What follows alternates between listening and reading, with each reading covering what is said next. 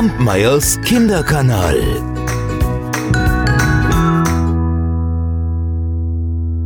Das Märchen, was ich euch heute erzähle, das habe ich irgendwann mal gehört. Ich weiß nur noch, dass es aus Afrika kommt, aber ehrlich gesagt weiß ich nicht, woher aus Afrika. Also falls es einem von euch einfällt, weil ihr das Märchen kennt, dann sagt mir gerne Bescheid. Denn dort war einmal ein König, der hatte eine wunderschöne Tochter. Und viele junge Männer aus der Nachbarschaft wollten sie gern heiraten. Tag und Nacht trafen aus den entlegensten Orten Bewerber ein. Und sie brachten die schönsten Geschenke für das hübsche Mädchen mit.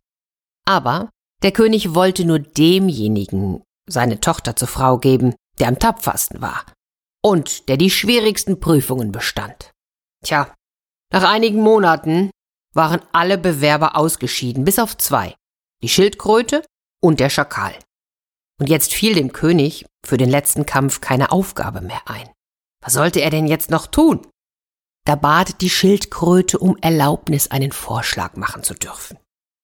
Herr König, was haltet ihr davon, wenn derjenige von uns Sieger wird, der es schafft, kochend heißen Maisbrei zu essen? Der König dachte kurz darüber nach und dann, ja, befand er, es sei eine sehr gute Idee. Der Schakal war etwas misstrauisch. Wenn dieser Vorschlag von Schildkröte kam, dann stimmte doch vielleicht etwas nicht damit, hm? Und er überlegte hin und her, aber er fand nichts, was er hätte aussetzen können an diesem Plan, und so stimmte er zu. Am nächsten Tag bildeten die Dorfbewohner schon früh morgens einen Kreis und dann setzten sie sich, um die letzte Prüfung mit anzusehen. Dann kam auch der König in Begleitung seiner Gemahlin und der Tochter. Sie kamen in den schönsten und in den buntesten Gewändern und nahmen im Schatten eines großen Baumes Platz. Ja, endlich war der große Augenblick gekommen. Die beiden Bewerber standen vor dem König. Dieser erhob sich und bat um Ruhe. Wer von euch möchte beginnen? Die Schildkröte trat einen Schritt vor. Lasst mich beginnen, Majestät. Pff, der Schakal, der atmete froh auf. Er war ja, war ja ganz glücklich, nicht der Erste sein zu müssen. Und jetzt richtete sich sämtliche Aufmerksamkeit auf den Koch.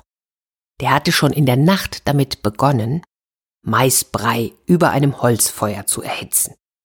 Er war in einem großen Kessel und da rührte er jetzt noch einmal darin, nahm dann einen langen hölzernen Löffel, füllte eine Tonschale und reichte diese der Schildkröte. Vorsichtig nahm sie die Schale in Empfang.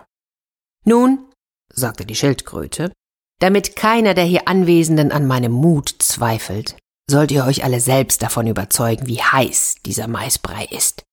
Und dabei zeigte sie die dampfende Schüssel im Kreise herum. Erst dem König, dann der Königin und anschließend der Prinzessin. Und dann ging die Schildkröte noch einmal den ganzen Kreis entlang und zeigte jedem Einzelnen in der gespannt blickenden Menge die Schüssel, den Männern, den Frauen, den Mädchen und den Jungen. Und inzwischen war der Brei nur noch lauwarm, und die Schildkröte konnte ihn unter Jubel des Publikums in einem Zuge verspeisen.